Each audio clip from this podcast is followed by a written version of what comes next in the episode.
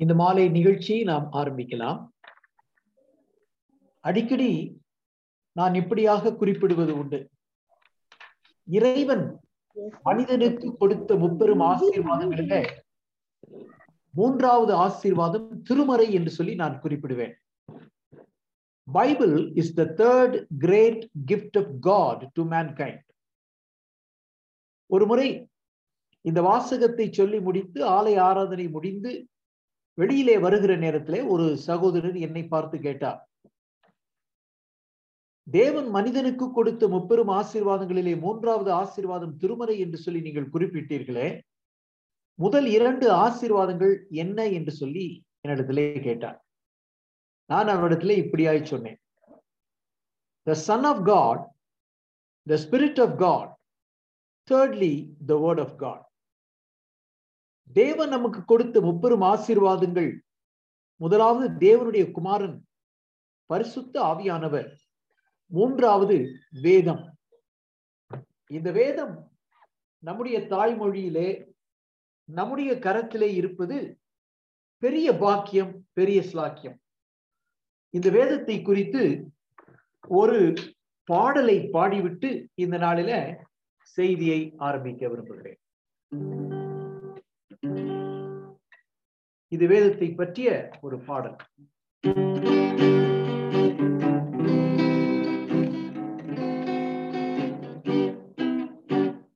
வேதம் எந்த பாதைக்கு தீபமே இந்த பாதம் எந்த நீதயத்தின் தாபமே? வேதம் எந்த பாதைக்கு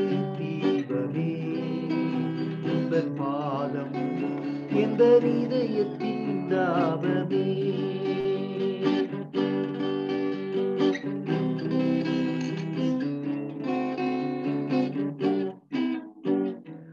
ஆயிரம் பொன் வெள்ளியுமே அற்பமாய் மாறி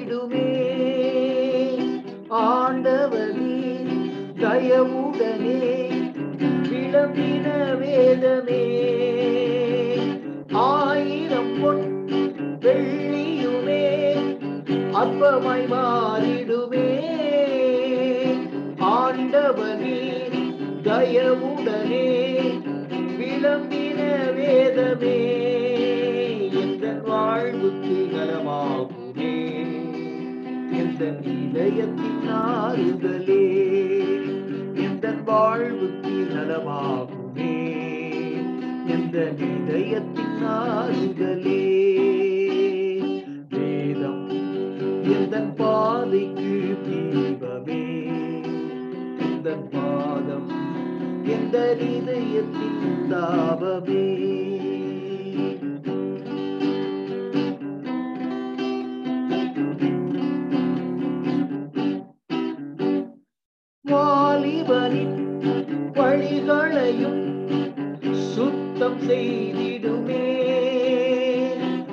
வரமருளி இருதயத்தை தாங்கி நடத்திடுமே. வாலிபனின் வழிகளையும் சுத்தம் செய்திடுமே. வரமருளி இருதயத்தை காத்து நடத்தி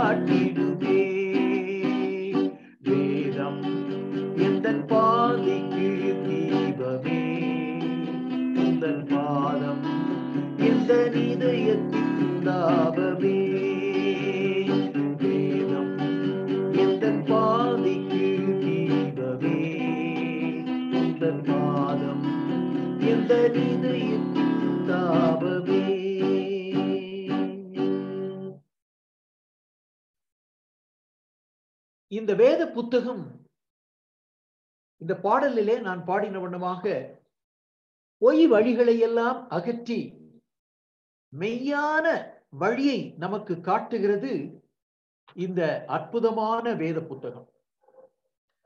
இந்த வேத புத்தகத்திலே இருந்துதான் இந்த பதினாறு அடிப்படை அனுபவங்களையும் இந்த நாட்களிலே நான் கற்பித்து கொடுக்க விரும்புகிறேன் கற்றுக் கொடுக்க விரும்புகிறேன்.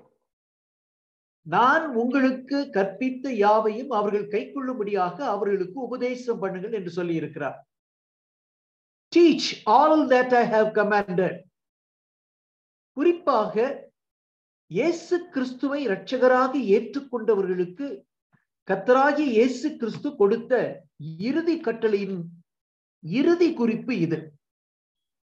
நான் உங்களுக்கு கற்றுக் கொடுத்த யாவையும் அவர்கள் கைக்கொள்ளும்படியாக அவர்களுக்கு உபதேசம் பண்ணுங்கள். Teach to teach it's a strong exhortation it's a strong commission it's a great commission from our Lord Jesus Christ கத்ராகி இயேசு கிறிஸ்து நமக்கு கொடுத்த ஒரு கட்டளை. இந்த நாட்களிலே பதினாறு அடிப்படை அனுபவங்களை நான் கற்பித்து கொடுக்க விரும்புகிறேன். இந்த பதினாறு அடிப்படை அனுபவங்களும் இயேசுவை பின்பற்றுகிற ஒவ்வொரு அடியானுக்கும் அடியாளுக்கும் இருந்தாக வேண்டிய ஓர் அனுபவம் அல்லது அனுபவங்கள். அதிலே முதலாவது அனுபவம் ரட்சிப்பின் அனுபவம். த சால்வேஷன் எக்ஸ்பீரியன்ஸ் வேதத்திலே இந்த ரட்சிப்பின் அனுபவம் என்பது மிக மிக இன்றியமையாத ஒரு போதனை என்பதை நாம் மறுக்க முடியாத உண்மை என்று அறிந்திருக்கிறோம். வேதத்தை நாம் அட்டை முதல் அட்டை வரை விருப்பு வெறுப்பின்றி வாசிப்போம் என்றால் அதுல ஆவியானவர் பகுத்து தொகுத்து எழுதி கொடுத்த இன்றியமையாத போதனைகளிலே ஒன்று ரட்சிக்கப்பட வேண்டும் என்பது. இந்த ரட்சிப்பின் வழியினாலே மட்டும்தான் பாவத்தினாலே அமிழ்ந்து கொண்டிருக்கக்கூடிய மனிதனை தேவன் இயேசு கிறிஸ்து பரிசுத்த ஆவியானவர் திரியேக தேவன் ஒரு மனிதனை மீட்டு எடுக்க முடியும். அழகான உலகம். கத்தராகிய இயேசு கிறிஸ்துவும் கூட அந்த படைப்பின் நிகழ்விலே இருந்தார் என்று சொல்லி நாம் அறிகிறோம். தேவன் அழகான உலகை படைத்தார். அழகான மனிதனையும் மனுஷியும் தம்முடைய சாயலிலே படைத்தார். அவர்களோடு என்றென்றும் மகிழ்வுடனே உறவு கொண்டு நித்திய நித்தியமாய் வாழ வேண்டும் என்று சொல்லி அவர் திட்டம் தீட்டி இருந்தார். ஆனால் நிகழ்ந்தது என்ன? ஆண்டவர் கொடுத்த அந்த ஒரே ஒரு கட்டளையை அறிந்து தெரிந்து துணிந்து ஏவாளும் ஆதாமும் அந்த கட்டளையை மீறுகிறபடியினாலே இந்த உலகத்தில பாவம் பிரவேசித்தது என்று சொல்லி திருமறையிலே அழகாக எழுதப்பட்டிருக்கிறது. இது நம் அனைவருக்கும் தெரிந்த ஒரு உண்மைதான். என்று இந்த கீழ்ப்படியாமையின் வழியாக பாவம் மனுக்குலத்திற்குள்ளே நுழைந்ததோ அன்று முதல் அந்த பாவம் மனுக்குலத்தையே பூரண அடிமைக்குள்ளாக்கி விட்டது sin entered through this disobedience and it enslaved man to its fullness. மனிதனை முழுமையாக அடிமைப்படுத்தி கொண்டது என்று சொல்லி வேதத்திலே இருந்து நாம் அறிகிறோம்.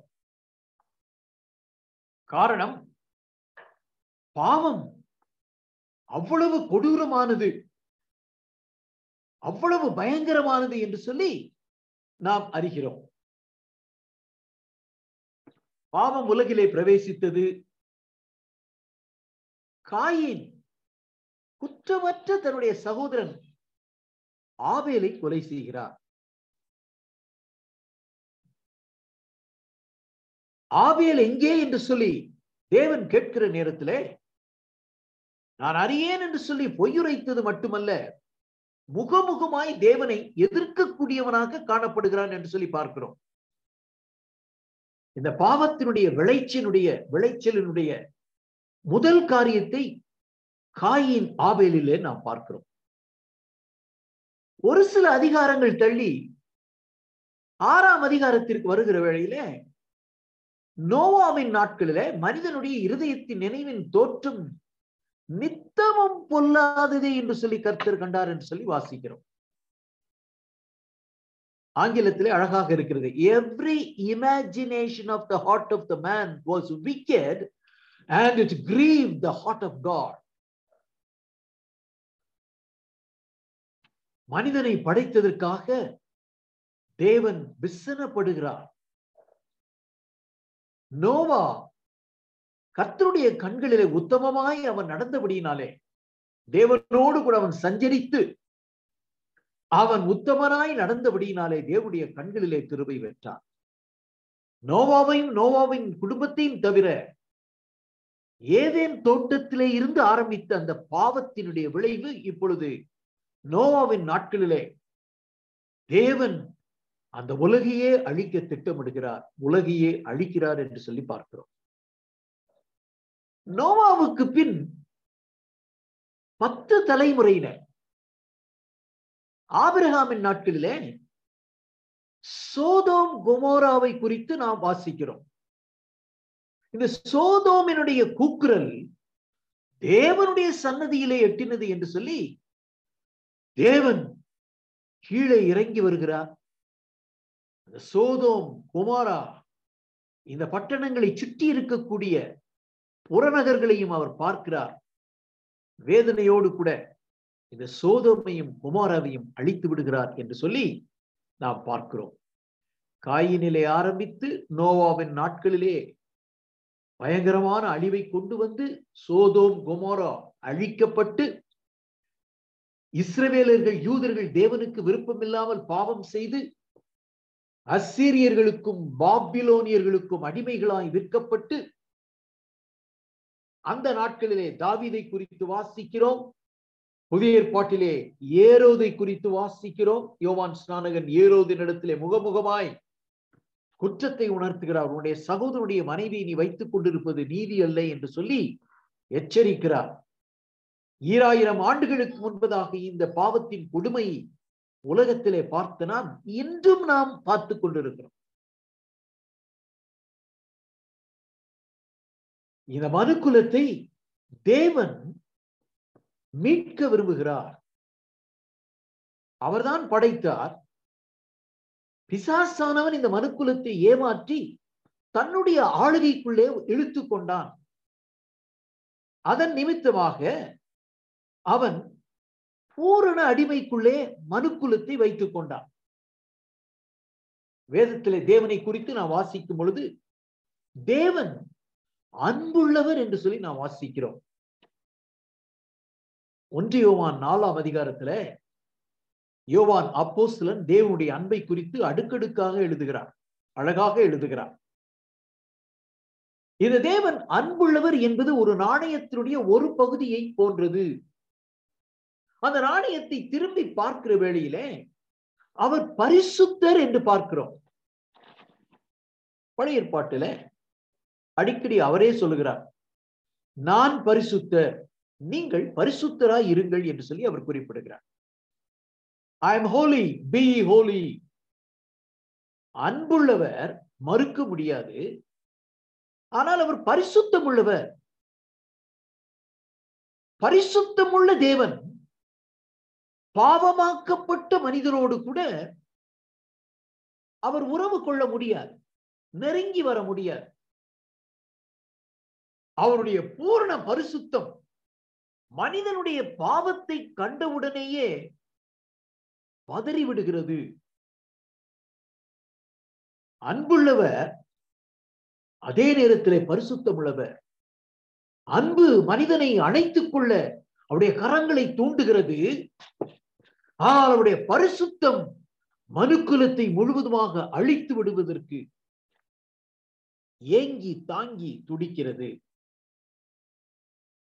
இந்த நேரத்திலே தான் தேவன் ரட்சிப்பின் ஒரு திட்டத்தை உருவாக்குகிறார் என்று சொல்லி நாம் பார்க்கிறோம். ரட்சிப்பின் திட்டத்தை உருவாக்குகிறார். இது ஒருவேளை என்னுடைய முதல் தலைப்பாக நான் குறிப்பிட விரும்புகிறேன். பாவம் சின் சின் இஸ் அ ரியாலிட்டி பாவம் என்பது உண்மை.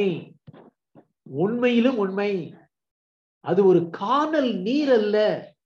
இந்த பாவம் மனிதனை முழுவதுமாக அடிமைப்படுத்தி.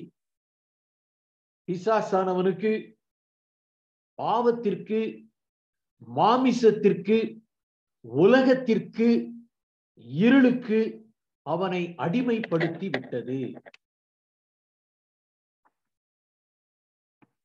முழுவதுமாக பாவமாக்கப்பட்ட இந்த மனுக்குலத்தை மனிதனை மீட்கும்படியாக தேவன் இப்பொழுது ஒரு ரட்சிப்பின் திட்டத்தை அவர் உருவாக்குகிறார்.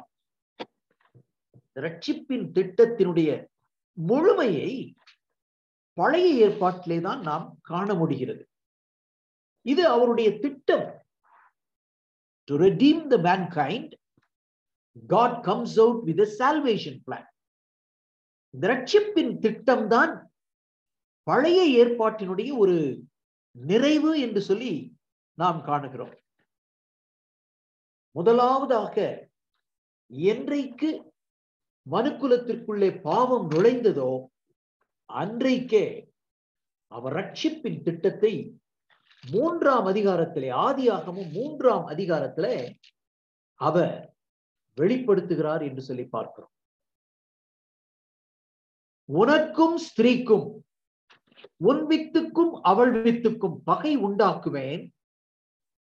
நல்ல கவனிய அவர் உன் தலையை நசுக்குவார். அவர் உன் தலையை நசுக்குவார். அந்த அவர் என்பது தேவன் தம்முடைய குமாரனாகி இயேசு கிறிஸ்துவை பாவத்திற்கு பரிகாரமாக நியம நியமித்ததனுடைய ஒரு வெளிப்பாடு.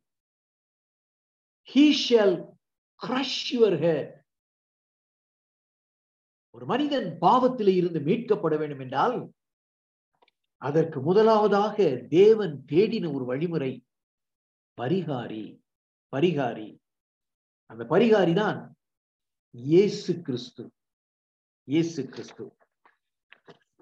இந்த பரிகாரியாகிய இயேசு கிறிஸ்து அவர் தன்னையே பலியாய் கொடுக்க வேண்டும் என்பதுதான் அவருடைய ரட்சிப்பின் வடிவமைப்பு. This substitute jesus has to give himself as an atonement for sin. பலி திட்டத்தை புகுத்துகிறார் என்று சொல்லி நாம் வேதத்திலே பார்க்கிறோம். இந்த பாடத்தை பல இடங்களிலே நான் கற்பித்து கொடுத்திருக்கிறேன். இதை கற்பித்து கொடுக்கும் பொழுதெல்லாம் நான் கேட்கக்கூடிய ஒரு கேள்வி. பலி என்கிற ஒரு அமைப்பு என்று ஆரம்பித்தது என்று சொல்லி கேட்கும் பொழுது கிட்டத்தட்ட அவர்கள் சொல்லுகிற காரியம் என்னவென்று கேட்டால் காயின் ஆபேலிலே ஆரம்பித்ததாக அவர்களிடத்திலிருந்து பதில் வருகிறதை நான் கேட்டிருக்கிறேன். வாசிக்கிறோம். சில நாள் சென்ற பின்பு காயின் நிலத்தின் கனிகளை கர்த்தருக்கு காணிக்கையாக கொண்டு வந்தான். He brought it as an offering. ஆபேலும் தன் மந்தையின் தலையீற்றுகளிலும் அவைகளில் கொழுமையானவைகளிலும் சிலவற்றை கொண்டு வந்தான். ஆபேலையும் அவன் காணிக்கையும் கர்த்தர் அங்கீகரித்தார் என்று சொல்லி ஆதி ஆகமத்திலே எழுதப்பட்டிருக்கிறது. ஆனால் எபிரேயர்ல பதினோராம் அதிகாரத்திற்கு வரும் பொழுது இதே நிகழ்வை எபிரேயருடைய ஆசிரியர் எப்படி எழுதுகிறார் என்றால் பதினோராம் அதிகாரம் எபிரேயர் பதினோராம் அதிகாரத்துல நான்காம் வசனத்திலே இப்படியாக அவர் எழுதுகிறார். விசுவாசத்தினாலே ஆபேல் காயினுடைய பலியிலும் மேன்மையான பலியை தேவனுக்கு செலுத்தினார் ஆதி அகவத்திலே காணிக்கை என்று சொல்லி குறிப்பிடப்பட்டிருக்கிறது. எபிரேயர் புத்தகத்தை எழுதின ஆசான் பலி என்று சொல்லி குறிப்பிடுகிறார். இந்த பலி என்பதுதான் சரியான பொருத்தமான ஒரு நிகழ்வு என்று சொல்லி நான் சொல்ல விரும்புகிறேன். இந்த ஆபேலுக்கு ஆண்டவருக்கு காணிக்கையாக மந்தையிலே கொழுமையான ஆட்டைத்தான் கொடுக்க வேண்டும் என்று சொல்லி எப்படி தெரியும்? தன்னுடைய தகப்பன் தன்னுடைய தாய் ஆதாம் ஏவாள் திட்டமாக பலி கொடுத்திருக்க வேண்டும். பலியை ஆண்டவருக்கு கொடுத்திருக்க வேண்டும். அவர்களிடத்தில் இருந்து கற்றுக்கொண்டதைத்தான் ஆபேல் ஆண்டவருக்கு சரியான ஒரு பலியை காணிக்கையாக கொண்டு வருகிறார்.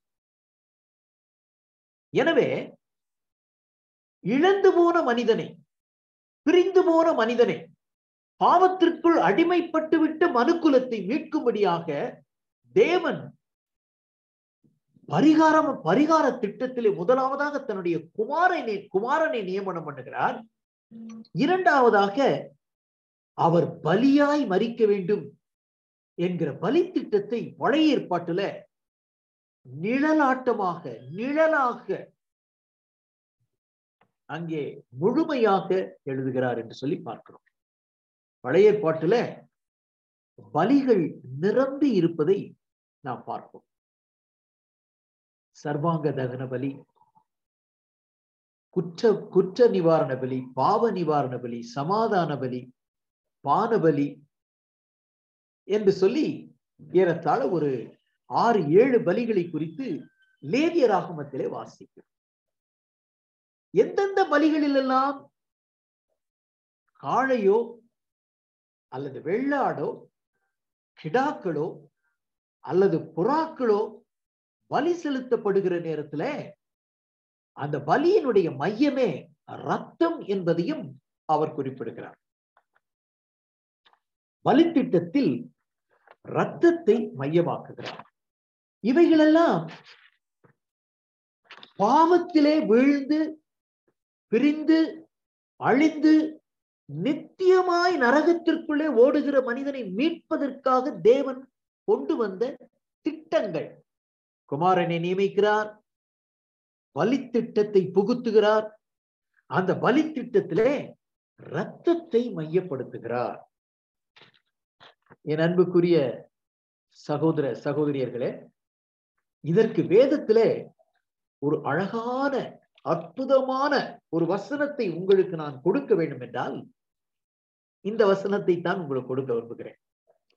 லேவிய ராகமம் பதினேழாம் அதிகாரம் பதினோராம் வசனத்திலே தேவன் இப்படியாய் சொல்கிறார்.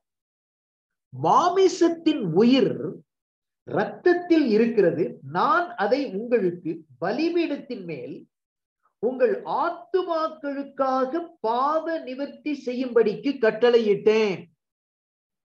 தேவன் சொல்லுகிறார். என்ன சொல்லுகிறார்? மாமிசத்தின் உயிர் ரத்தத்தில் இருக்கிறது. நான் அதை எதை? ரத்தத்தை உங்களுக்கு பலிபீடத்தின் மேல் உங்கள் ஆத்துமாக்களுக்காக பாவ நிவர்த்தி செய்யும்படிக்கு கட்டளையிட்டேன். ஆத்மாவிற்கு பாவ நிவர்த்தி செய்கிறது ரத்தமே ரத்தம் இல்லாமல் பாவ நிவர்த்தி இல்லை. ரத்தம் என்பது உயிரை குறிப்பிடுகிறதா இருக்கிறது. Blood stands for the life தேவன் பாவத்திற்கு பரிகாரமாக தன்னுடைய குமாரன் இயேசு கிறிஸ்துவை பலி திட்டத்தின் வழியாக அவர் ரத்தம் சிந்த வேண்டும் என்பது அவருடைய திட்டமாயிருக்கிறது. அந்த ரத்தமும் கூட பரிசுத்த ரத்தமாக இருக்க வேண்டும் என்கிற அந்த பரிசுத்தத்தை பற்றி பழைய பாட்டிலே அழகாக அதை வெளிப்படுத்தி விடுகிறார். Son has to be sacrificed and he has to shed his blood which must be a holy blood. குமாரன் பலியாய் தன்னுடைய ரத்தத்தை சிந்த வேண்டும். அந்த ரத்தம் பரிசுத்த ரத்தமாய் இருக்க வேண்டும் என்று சொல்லி அந்த பரிசுத்தம் என்கிற ஒரு அமைப்பை ஒரு கான்செப்டை ஏழாம் அதிகாரத்திலேயே முதல் புத்தகத்திலேயே நாம் வாசித்து விடுகிறோம். ஆதியாகவும் ஏழாம் அதிகாரம். நான் வாசிக்கிறேன் நீங்கள் கேட்டுக்கொள்ளுங்கள். கத்தர் நோவாவை நோக்கி நீயும் உன் வீட்டார் அனைவரும் பேழைக்குள் பிரவேசியுங்கள். இந்த சந்ததியில் உன்னை எனக்கு முன்பாக நீதிமானாக கண்டேன். பூமியின் மீதெங்கும் வித்தை உயிரோடே காக்கும் பொருட்டு நீ சுத்தமான சகல மிருகங்களிலும் ஆணும் பெண்ணுமாக எவ்வேழு ஜோடும். நல்லா கவனிங்க எத்தனை எடுக்க சொல்றாரு? எவ்வேழு ஜோடும். செவன் பேர்ஸ் எவ்வேழு ஜோடும். எதற்காக? வித்தை உயிரோடே காக்கும் பொருட்டாக. சுத்தமல்லாத மிருகங்களில் ஆணும் பெண்ணுமாக ஒவ்வொரு ஜோடும் ஆகாயத்து பறவைகளிலும் சேவலும் பேடுமாக எவ்வேழு ஜோடும் உன்னிடத்தில் சேர்த்துக்கொள். அதென்ன சுத்தமான பறவைகள்? அதென்ன சுத்தமான மிருகங்கள்? ஏன் ஏழு ஏழு ஆணும் பெண்ணுமாக ஜதை ஜதையாக எடுக்க சொல்லுகிறார்? என்று சொல் பார்ப்போம் என்றால் அந்த ரத்தம் பரிசுத்தமான ரத்தமாக இருக்க வேண்டும் என்பதற்கு நிழலாட்டமாக அந்த பரிசுத்தத்தை விளக்கக்கூடிய ஒரு அமைப்பு இது. It must be a blood a holy blood Noah நாட்களிலே பயங்கரமான பெய்த மழையிலே உலக மக்கள் எல்லாம் அழிந்து விட்டார்.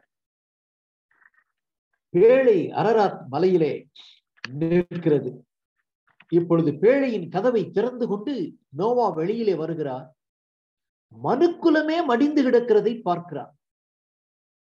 இடதுபுறம் பார்க்கிறார் வலதுபுறம் பார்க்கிறார் பின்னாலே திரும்பி பார்க்கிறார் முன்னாலே பார்க்கிறார்.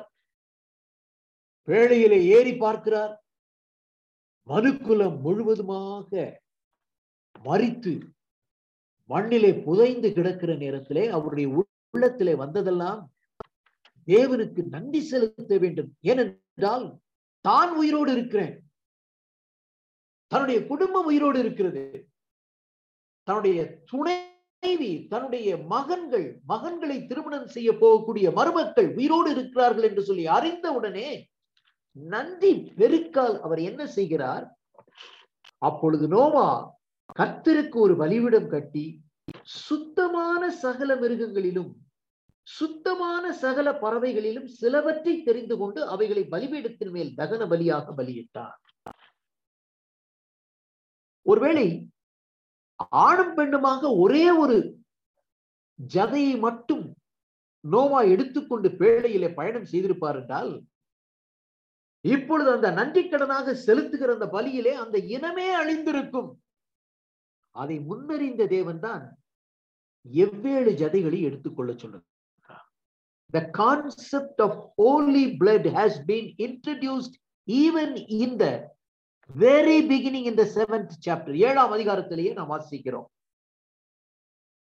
அதனுடைய முடிவுரையை பார்த்தா இன்னும் ரொம்ப அழகாக இருக்கிறது என்ன பலியிட்டான் இருபத்தி ஓராம் வசனம் சுகந்த வாசனையை கத்தர் முகர்ந்தார் God smelt the sweet smelling savor, fragrance. Okay.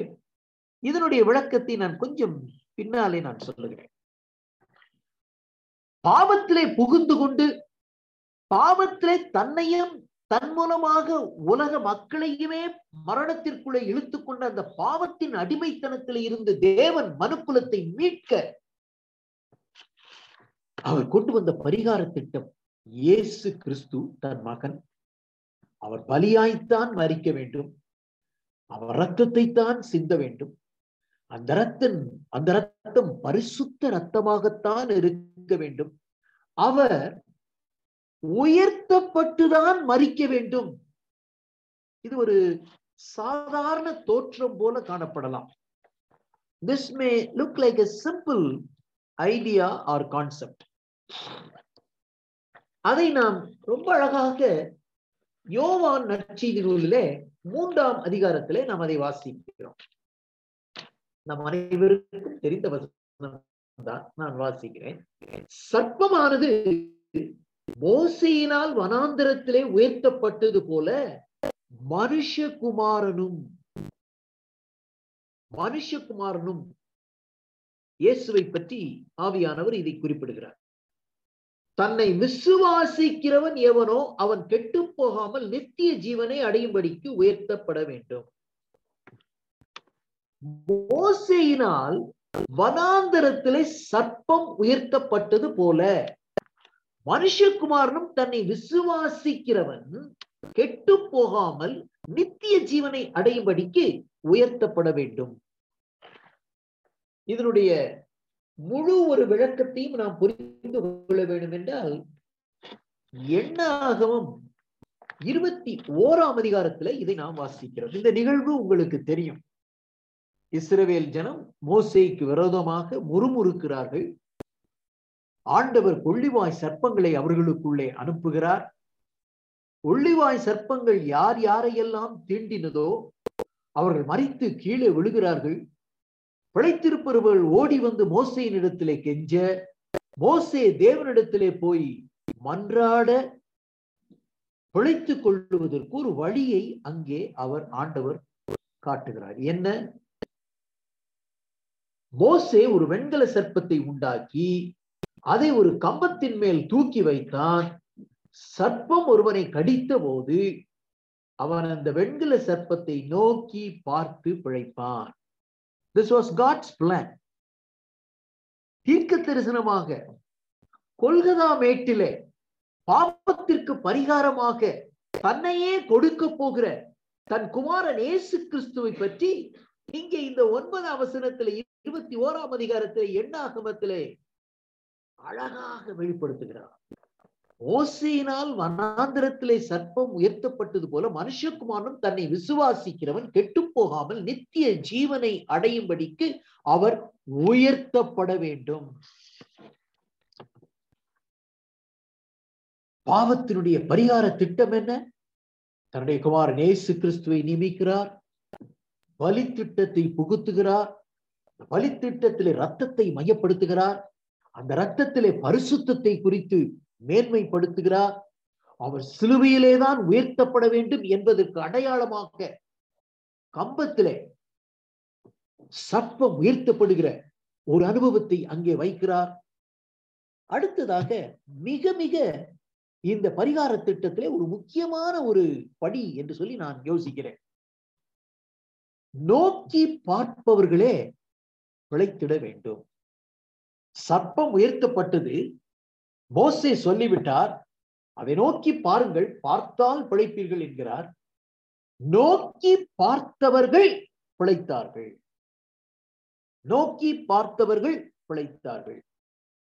இதற்கு பின்னணியத்திலே ஒரு சின்ன ஒரு ரகசியம் இருப்பதாக நான் உணர்கிறேன்.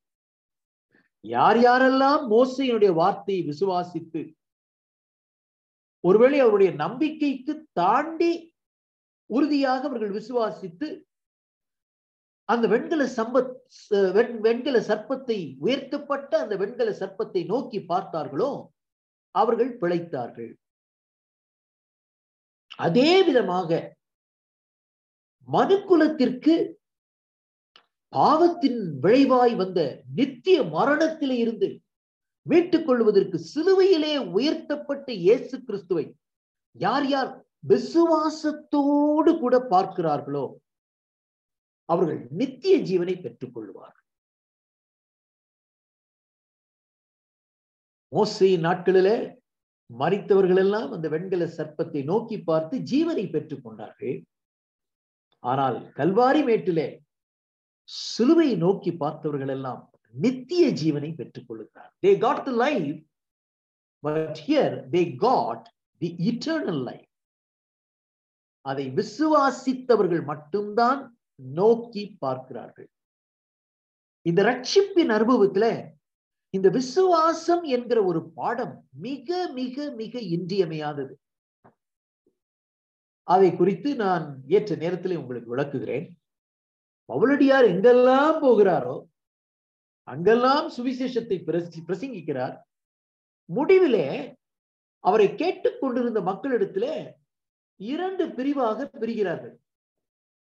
ஒரு கூட்டத்தார் பவுலடியாருடைய அந்த சுவிசேஷத்தை விசுவாசிக்கிறார்கள்.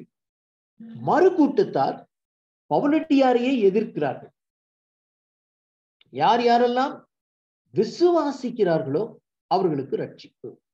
அந்த ரட்சிப்பினுடைய ஒரு பிரதிபலிப்பின் திட்டத்தை தான் பழைய ஏற்பாட்டிலே மோசையினால் சர்ப்பத்திலே உயர்த்தப்பட்ட ஒரு வெண்கல சர்ப்பம். அதை நோக்கி பார்க்கிறவர்கள் பிழைப்பார்கள். உயர்த்தப்பட்டவரை விசுவாசத்தினாலே மட்டும்தான் சொந்தமாக்கிக் கொள்ள தேவன் சொல்லுகிறார். அது மட்டுமல்ல பழைய ஏற்பாட்டிலேயே பரிகாரமாக மறித்த இந்த ஆட்டுக்குட்டியாகிய தேவ ஆட்டுக்குட்டியாகிய இயேசு கிறிஸ்துவை புசிக்க வேண்டும் உண்ண வேண்டும் சாப்பிட வேண்டும் என்பதற்கு நிழலாட்டமாக பழுதில்லாத பஸ்கா ஆட்டுக்குட்டி புசிக்கும் திட்டத்தையும் கானானிலே இருந்து இப்பொழுது அவர்கள் விடுவிக்கப்பட்டு வெளியேறுகிற நேரத்திலே தேவன் அவர்களிடத்திலே புகுத்தி விடுகிறார். The concept of you know eating the passover lamb. அதையும் கூட அந்த பழைய ஏற்பாட்டிலே அவர் புகுத்தி விடுகிறார். ஓகே இந்த பழுதில்லாத ஆட்டை புசித்திடும் பஸ்கா திட்டத்தை அங்கே நியமிக்கிறதை நாம் பார்க்கிறோம். இதுதாங்க தேவனுக்கு பிரியமான சுகந்த வாசனை. இயேசு கிறிஸ்துவின் பாவமில்லாத பரிகாரியான இயேசு கிறிஸ்துவனுடைய மரணத்திலே சிந்தப்பட்ட ரத்தம் தான் அதாவது அவருடைய உயிர் தான் தேவனுக்கு சுகந்த வாசனை. அந்த பரிகாரத்தின் மரணத்தை பாவியான ஒருவன் விசுவாசத்தினாலே மட்டும்தான் சொந்தமாக்கி கொள்ள முடியும். தன்னுடைய சொந்த முயற்சியினாலேயோ அல்லது தன்னுடைய சொந்த நல் வாழ்க்கையினாலேயோ செயலினாலேயோ தன்னை ரட்சித்துக் கொள்ள முடியாத காரணம் நம்முடைய நீதி எல்லாம் கத்தருடைய கண்களுக்கு முன்பாக கந்தையாய் குப்பையாய் அழுக்காய் காணப்படுகிறது Our righteousness is a filthy rag. God is not prepared to accept as a substitution for the remission of the sins of the mankind. No. Okay.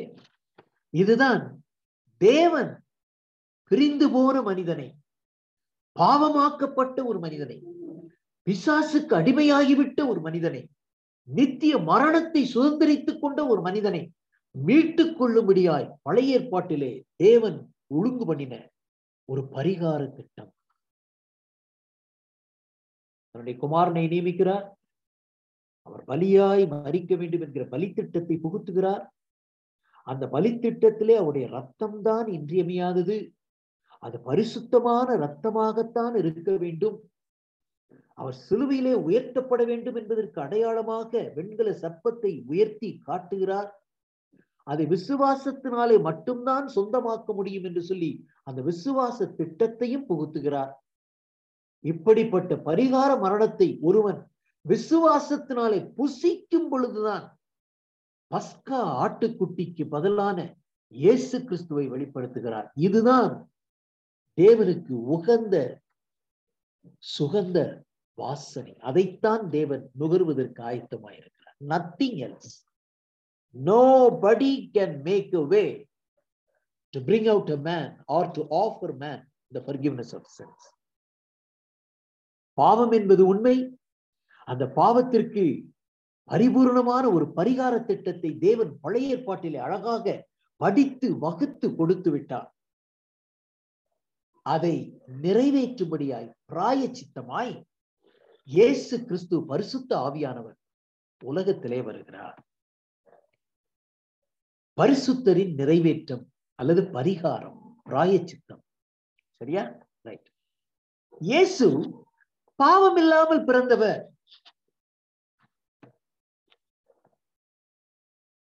கிருமை பெற்றவளே நீ பாக்கியவதி. ஐயோ என்று சொல்லி திகைத்து நிற்கிற வேளையிலே இது எப்படி ஆகும் என்று ஒரு கேள்வியை கேட்கிறாள் புருஷனை நான் அறியனே? உடனடியாக அந்த தேவன் பதில் கூறுகிறார். பரிசுத்த ஆவியானவர் உன்மேல் வருவார். உன்னதனுடைய பலன் உன்மேல் நிழலிடும். அப்பொழுது உனக்குள்ளிருந்து பிறக்கும் குழந்தைக்கு தேவனுடைய குமாரன் என்று சொல்லி பெயரிட வேண்டும். இயேசு என்று சொல்லி பெயரிட வேண்டும் என்று சொல்லி குறிப்பிடுகிறார். இயேசு கிறிஸ்து பாவத்தின் விளைவாய் பிறந்த ஒருவர் அல்ல. பரிசுத்தரால் உருவாக்கப்பட்டவர். பரிசுத்தர் மட்டும்தான் பாவத்திற்கு பரிகாரமாக மறிக்க முடியும். எல்லோரும் பாவம் செய்து தேவ மகிமையற்றவர்களானோம் என்று சொல்லி வேதம் தெளிவாய் சொல்லுகிறது. Absolutely there is no righteous man to substitute the sins of another man. It's impossible. Nobody is there. எனவே பாவமில்லாத ஒருவர் தான் பாவத்திற்கு பரிகாரமாக மறிக்க வேண்டும். எனவே இயேசு பாவமில்லாமல் பிறந்தார். பாவமில்லாமல் அவர் பிறந்தது மட்டுமல்ல அவர் இந்த உலகத்திலே பாவமில்லாமல் வாழ்ந்தார் பரிசுத்தமாய் வாழ்ந்தார். இவரைத்தான் பலிகடாவாக மாற்ற வேண்டும் என்று சொல்லி தேவன் தெரிந்தெடுத்தபடினாலே எருசலேமிலே பார்க்கிறார் யோவான் ஸ்நானகன். தூரத்திலே வருகிறார் இயேசு கிறிஸ்து. அவரை பார்த்த உடனேயே தான் பெற்றுக்கொண்ட வெளிப்பாட்டின் அடிப்படையிலே உறவின் அடிப்படையிலே அல்ல வெளிப்பாட்டின் அடிப்படையிலே பரிசுத்த ஆவியானவர் அவருக்கு சொல்லி இருந்தார் இதோ உலகத்தின் பாவத்தை சுமந்து தீர்க்கிற தேவ ஆட்டுக்குட்டி. பாவமில்லாமல் பிறந்தவர் பிராயச்சித்தமாய் மறிக்க வேண்டும் என்றால் பாவங்களை எல்லாம் தன் மீது சுமந்தால் மட்டும்தான் பாவிக்கு பாவ மன்னிப்பு கிடைக்கும். எனவே ஒரு பெரிய வெளிப்பாட்டை யோவான் மூன்றாம் அதிகாரத்திலே அவர் குறிப்பிடுகிறார். இருபத்தி ஒன்பதாம் வசனத்திலே behold the lamb of God who take away the sins of the world யோவான் நட்பு யோவான் நற்செய்தினுள்ளே இதை நாம் வாசிக்கிறோம். யோவான் மன்னிக்க வேண்டும். முதலாம் அதிகாரம் இருபத்தி ஒன்பதாம் வசனம். மறுநாளிலே யோவான் இயேசுவை தன்னிடத்தில் வரக்கண்டு இதோ உலகத்தின் பாவத்தை சுமந்து தீர்க்கிற தேவாட்டுக்குட்டி. பாவமில்லாத இந்த தேவனுடைய குமாரன் பாவத்தை தன் மீது சுமந்தால் மட்டும்தான் லாயிட் செய்த பாவங்களுக்கு மன்னிப்பை தேவன் கொடுக்க ஆயத்தமாய் இருக்கிறார் ஒரு கொடூரமான ஒரு குற்றவாளி நீதிமன்றத்தில் நின்று கொண்டிருக்கிறார் என்று சொல்லி வைத்துக் கொள்வோம். நியாயாதிபதி ஜட்ஜ் அங்கே மேலே அமர்ந்திருக்கிறார். பயங்கரமான கொடூரமான கொலைகளை செய்தவன். அவன் மீது இரக்கம் கொண்டு நீதிபதி அவர்களால் மன்னிப்பு கொடுக்க முடியாது. The judge cannot arbitrarily arbitrarily offer forgiveness to the criminal. நீதிபதி அவர்கள் இவன் செய்த குற்றத்திற்குரிய இவன் செய்த கொடுமைகளுக்குரிய இவன் செய்த அக்கிரமங்களுக்குரிய தண்டனைகளை கொடுத்தால் மட்டும்தான் இவனுடைய பாவங்கள் மன்னிக்கப்படுவதற்கு வாய்ப்பு உண்டு. இதுதான் தேவ நீதி இதுதான் தேவ திட்டம். This is God's plan Jayalalitha அவர்களுடைய பிறந்த நாளிலே நூறு குற்றவாளிகளை சிறைச்சாலையிலிருந்து வெளிவிடுகிறது என்பது மனிதன் கொண்டு வந்த ஒரு திட்டம். ஆனால் தேவ திட்டம் என்ன? ஒவ்வொரு மனிதனும் செய்த பாவங்கள் அக்கிரமங்கள் துணிகரங்கள் மீறுதல்கள். இவைகள் எல்லாவற்றையும் தன்னுடைய குமாரனுடைய தோளின் மீது சுமத்தி அதன் அடிப்படையிலே மட்டும்தான் பாவங்கள் மன்னிக்கப்பட முடியும். திமிர்வாதக்காரனை கொண்டு வருகிறார்கள். இயேசு பேசுகிறதை அவன் கேட்டுக்கொண்டிருக்கிறான். திடீரென்று சொல்லி இயேசு பேசுகிறதை நிறுத்திவிட்டு அந்த திமிர்வாதக்காரனை பார்த்து சொல்லுகிறார் உன் மகனே உன் பாவங்கள் உனக்கு மன்னிக்கப்பட்டது என்று சொல்லி சொல்லுகிறார். அங்கே சூழ நின்று கொண்டிருந்த பரிசெயர்களும் சதுசெயர்களும் மற்றவர்களும் மனதிற்குள்ளே யோசிக்கிறார்கள். இவர் பாவங்களை மன்னிக்கிறதுக்கு இவருக்கு என்ன அதிகாரம்? என்பதை போல அவர்கள் யோசிக்கும் பொழுது அவருடைய மன சிந்தனைகளை அறிந்த இயேசு கிறிஸ்து பாவங்கள் மன்னிக்கப்பட்டது என்று சொல்லுவதோ அல்லது எழுந்து நட என்று சொல்லுவதோ எது சுலபம் என்று சொல்லி அவர்களுக்கு முன்பாக நீ எழுந்து நட என்று சொல்லுகிறார். அவன் குதித்து எழுந்து நடந்து ஓடுகிறான். அவர்கள் கர்த்தரை துதித்தார்கள் என்று சொல்லி அங்க ஒரு முடிவரையும் பார்க்கிறோம். யாரை அவர்கள் துதித்திருக்க வேண்டும்? இயேசுவைத்தான் துதித்திருக்க வேண்டும்.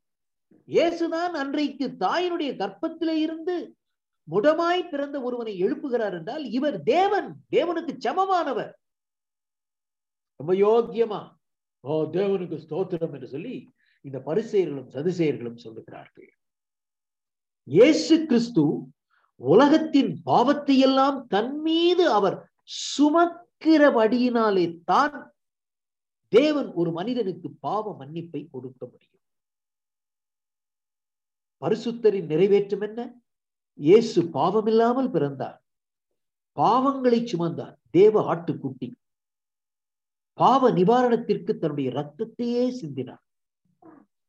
சிலுவை மரத்திலே அவர் உயர்த்தப்பட்டு மறிக்கிறார் அடக்கம் பண்ணப்பட்டார்.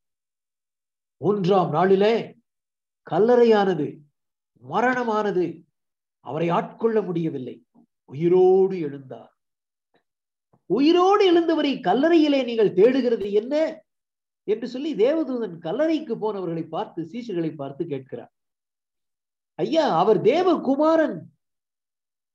உலகத்தின் பாவத்தின் பாவத்தை சுமந்து தீர்க்கும்படியாய் வந்த தேவ ஆட்டுக்குட்டி. இப்பொழுது பாவங்களை எல்லாம் தன் மீது சுமந்து விட்டார். அந்த பாவத்தின் தண்டனையாகிய மரணத்தையும் அவர் அனுபவித்து விட்டார். இப்பொழுது அவர் உயிரோடு எழும்புகிறார் உயிரோடு எழும்புகிறார்.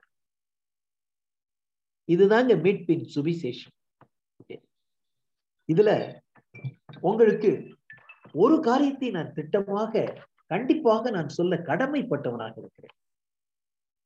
லேவிய ராகமத்துல பதினாறாம் அதிகாரத்துல ஒரு அழகான ஒரு சம்பவத்தை அங்கே எழுதி வைத்திருக்கிறார். லேவியராகவும் பதினாறாம் அதிகாரத்துல. இஸ்ரவேலருடைய பாவ மன்னிப்பிற்காக பிரதான ஆசாரியன் முதலாவதாக ஒரு காளையை தனக்காக அவன் பாவ நிவாரண பலியாக செலுத்த வேண்டும். இஸ்ரவேல் மக்களுடைய பாவ நிவாரணத்திற்காக இரண்டு வெள்ளாட்டு கடாக்களை கொண்டு வந்து ஒன்றை பாவ நிவாரண பலியாகவும் மற்றொன்றை போக்காடாகவும் விடப்பட வேண்டும் என்று சொல்லி அந்த ஒரு திட்டத்தை அங்கே அழகாக எழுதி வைத்திருக்கிறார். அதிலே நாம் என்ன வாசிக்கிறோம்? நான் வாசிக்கிறேன். அவன் இப்படி பரிசுத்த ஸ்தலத்துக்கும் ஆசிரிப்பு கூடாரத்துக்கும் பலிபிடத்துக்கும் பிராயச்சித்தம் செய்து தீர்த்த பின்பு உயிரோடு இருக்கிற வெள்ளாட்டு கடாவை சேர பண்ணி இது வெள்ள இது வந்து போக்காடு.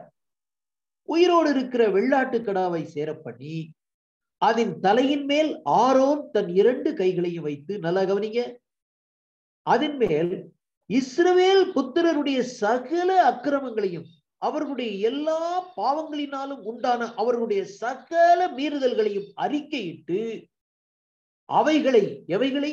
சகல அக்கிரமங்கள் சகல மீறுதல்கள் அவைகளை அந்த போக்காட்டின் மீல்ஸ் போக்காட்டின் மீது சுமத்தப்பட்டு அவைகளை வெள்ள வெள்ளாட்டு கடாவினுடைய தலையின் மேல் சுமத்தி அதை அதற்கான ஆழ்வசமாய் வனாந்திரத்திற்கு அனுப்பிவிட கடவன். அந்த வெள்ளாட்டு கடா அவர்களுடைய அக்கிரமங்களை எல்லாம் தன்மேல் சுமந்து கொண்டு குடியில்லாத தேசத்துக்கு போவதாக அவன் அந்த வெள்ளாட்டு கடாவை வனாந்தரத்திலே போகவிட கடவன். அப்பப்பா என்ன அழகான ஒரு வெளிப்பாடு. என்ன அற்புதமான ஒரு வெளிப்பாடு. என்ன ஒரு மேன்மையான ஒரு வெளிப்பாடு. என்ன ஒரு மகிழ்ச்சிகரமான ஒரு வெளிப்பாடு இது. மனுஷனுடைய பாவங்கள் மன்னிக்கப்படுவதற்கு ஒரே ஒரு வழி. இதோ உலகத்தின் பாவத்தை சுமந்து தீர்க்கிற தேவாட்டுக்குட்டி போக்காடு இஸ்ரவேல் ஜனங்களுடைய பாவங்களையும் அக்கிரங்களையும் மீறுதல்களையும் மட்டும்தான் மன்னிக்க முடியும். ஆனால் கல்வாரி சிலுவையிலே பாவமில்லாமல் பாவத்திற்காக பரிகாரமாக தன்னையே தன் ஜீவனையே தன் உயிரையே தன் ரத்தத்தையே சிந்துகிற இயேசு கிறிஸ்துவனுடைய ரத்தம் மறுகுலத்தினுடைய பாவ மன்னிப்பிற்கு நிறைவானது போதுமானது முழுமையானது. அலலூயா praise பரிசுத்தத்தின் நிறைவேற்றும் பிராயச்சித்தம் இயேசு கிறிஸ்துவே பாவமில்லாமல் பிறந்து பாவங்களை சுமக்கிற தேவ ஆட்டுக்குட்டியாய் மாறி பாவ நிவாரணத்திற்காய் சிலுவையின் மேல் தன்னுடைய ரத்தங்கள் எல்லாவற்றையும் சிந்தி உயர்த்தப்பட்டு மறிக்கிற அந்த இயேசு கிறிஸ்து உயிரோடு எழுப்பப்பட்டு இன்றைக்கு பாவ மன்னிப்பிற்காக நம்முடைய கரங்களிலே சுவிசேஷம் வந்திருக்கிறது. சரியா? இதை நீங்களும் நானும் சரியாய் புரிந்து கொள்ள சுவிசேஷம்.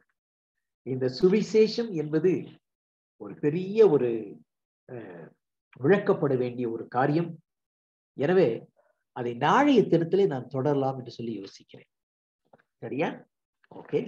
இந்த சுவிசேஷம் என்பது ஒரு சிறு குறிப்பாக இதை மட்டும் நான் உங்களிடத்திலே நான் சொல்லி முடித்து விடுகிறேன். சுவிசேஷம் தேவ திட்டம். சுவிசேஷம் அது தேவ அறிவு. சுவிசேஷம் அது தேவ பலன். சுவிசேஷம் தான் தேவனுடைய ரட்சிப்பின் வழி. இந்த சுவிசேஷத்தை உள்ளங்கை நெல்லிக்கனி போல ஒன்று குருந்தியர் பதினைந்தாம் அதிகாரத்திலே அழகாக சுருக்கமாக ஆவியானவர் எழுதி கொடுத்து விட்டார். ஒன்று குருந்தியர் பதினைந்தாம் அதிகாரத்திலே தயவு செய்து இந்த வசனம் பசுமரத்து ஆணி போல் உங்களுடைய மனதிலே பதிந்து விட வேண்டும் என்று சொல்லி நான் விரும்புகிறேன். கிறிஸ்துவானவர் வேத வாக்கியங்களின்படி நமது பாவங்களுக்காக மறித்து அடக்கம் பண்ணப்பட்டு வேத வாக்கியங்களின்படி மூன்றாம் நாளில் உயிர் தெழுந்தார். இதுதாங்க சுவிசேஷம். சுவிசேஷம் என்றால் என்ன? கிறிஸ்துவானவர் கிரைஸ்ட் ஜீசஸ் கிறிஸ்துவானவர் என்றால் என்ன? அபிஷேகிக்கப்பட்டவர். அபிஷேகிக்கப்பட்டவர் என்றால் என்ன? பாவத்திற்காகவே பரிகாரமாக தேவன் அபிஷேகிக்கப்பட்ட இந்த இயேசு கிறிஸ்துவானவர். அதைத்தான் அழகாக அங்கே மறு வார்த்தையிலே எழுதி கொடுத்திருக்கிறார். வேத வாக்கியங்களின்படி வேத வாக்கியம்னா என்ன? தேவனுடைய வார்த்தை. தேவனுடைய ஆலோசனையினால் வந்த வார்த்தைகள். தேவனுடைய ஆலோசனையின் திட்டம் என்ன? பாவத்திற்கு பரிகாரமாக இயேசு கிறிஸ்துவானவர் நம்முடைய பாவங்களுக்காக அவர் மறித்து அடக்கம் பண்ணப்பட்டு தேவனுடைய ஆலோசனையின்படி அவர் உயிரோடு எழுப்ப வேண்டும். இதுதாங்க சுவிசேஷம். இந்த சுவிசேஷத்தை நாம் ரட்சிக்கப்படுவதற்கு ஆவியானவர் பயன்படுத்துகிற ஒரு ஆயுதமாக வேதத்திலே நமக்கு கொடுத்திருக்கிறார். ஒரு அற்புதமான ஆசீர்வாதமான காரியமாக கொடுத்திருக்கிறார். நாளைய தினத்துல இந்த சுவிசேஷத்தை குறித்து கொஞ்சம் விளக்கிவிட்டு இந்த சுவிசேஷத்தை எப்படி தன் கையிலே எடுத்து ஒரு மனிதனை ஒரு மனுஷியை ரட்சிப்பின் அனுபவத்திற்குள்ளே ஆவியானவர் அழகாக நடத்துகிறார் என்கிற இந்த ஒரு முழு திட்டத்தை உங்களுக்கு நான் வடித்து கொடுக்க விரும்புகிறேன். சரியா? இதை நீங்கள் புரிந்து கொள்ள வேண்டும். இது நீங்கள் அறிந்து கொள்ள வேண்டும். இதை உங்கள் மனதிலே உறுதியாய் பதித்துக் கொள்ள வேண்டும். பிற்பாடு மற்றவர்களுக்கும் இதை நீங்கள் பகிர்ந்து கொடுக்க வேண்டும். சரியா? ஜெபிக்கலாமா?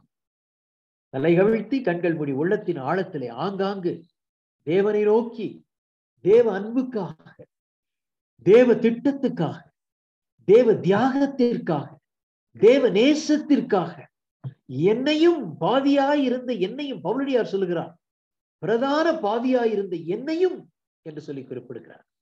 ஆண்டவரே என்னையும் எங்களையும் நீர் மீட்க உமையே கொடுத்தீர் சுவாமி.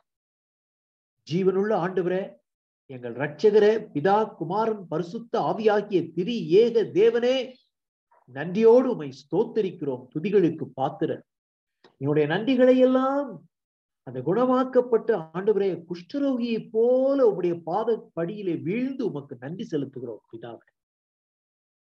மறித்து போயிருந்த எங்களை உயிர்ப்பிக்க பாவத்திலே அமிழ்ந்து போயிருந்த எங்களை விடுவிக்க ஆண்டவரே பிசாசானவருடைய கொடுமைகளில் இருந்து ஆண்டவரை எங்களுக்கு சுதந்திரத்தை கொடுக்க இந்த உலகத்திலே தியாகமாய் கடந்து வந்து மறித்தீர் ஆண்டவர் நன்றியோடு மை ஸ்தோத்தரிக்கிறோம்.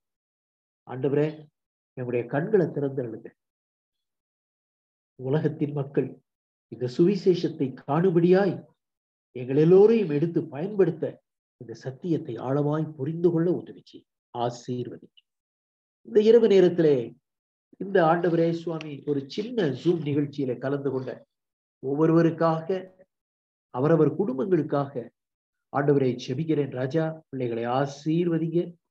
ஏதாவது குறிப்பிட்ட தாக்கம் ஏக்கம் ஆண்டவரை தேவை இருக்கும் என்றால் மனமிறங்கி நீங்க செய்யுங்க. பேதருடைய வீட்டுக்கு போனீங்க. அவருடைய மாமியார் சுக சுக சுகவீனமாய் இருந்ததை நீர்தான் பார்த்தீர் நீர்தான் போரி போனீர் நீர்தான் தொட்டீர் நீர்தான் சுகத்தை கொடுத்தீர். நீரே கடந்து இறங்கி வந்து எங்களுடைய தேவைகளை பார்த்து இறங்கி எங்களுக்கு சுகத்தை தாங்க. விடுதலையை தாங்க. ஆசீர்வாதத்தை மன மகிழ்ச்சியை தாங்க. எடுத்து பயன்படுத்து பலத்துனார் எல்லாவற்றையும் எங்கள் அருமை ரட்சகன் கத்தராகி இயேசு கிறிஸ்துவின் இணையற்ற நாமத்திலே ஜெபம் வேண்டுகிறோம் பிதாவே. அவன் நமது இயேசு கிறிஸ்துவனுடைய கிருபையும் பிதாவாகிய தேவனுடைய அன்பும் பரிசுத்த ஆவியானவருடைய தெளிவான வழிநடத்துதலும் ஐக்கியமும் பாதுகாவலும். நம் அனைவரோடும் கூட இண்டெண்டுமாய் தங்கி இருப்பதாக ஆமே ஆமே ஹalleluya பிரைஸ் the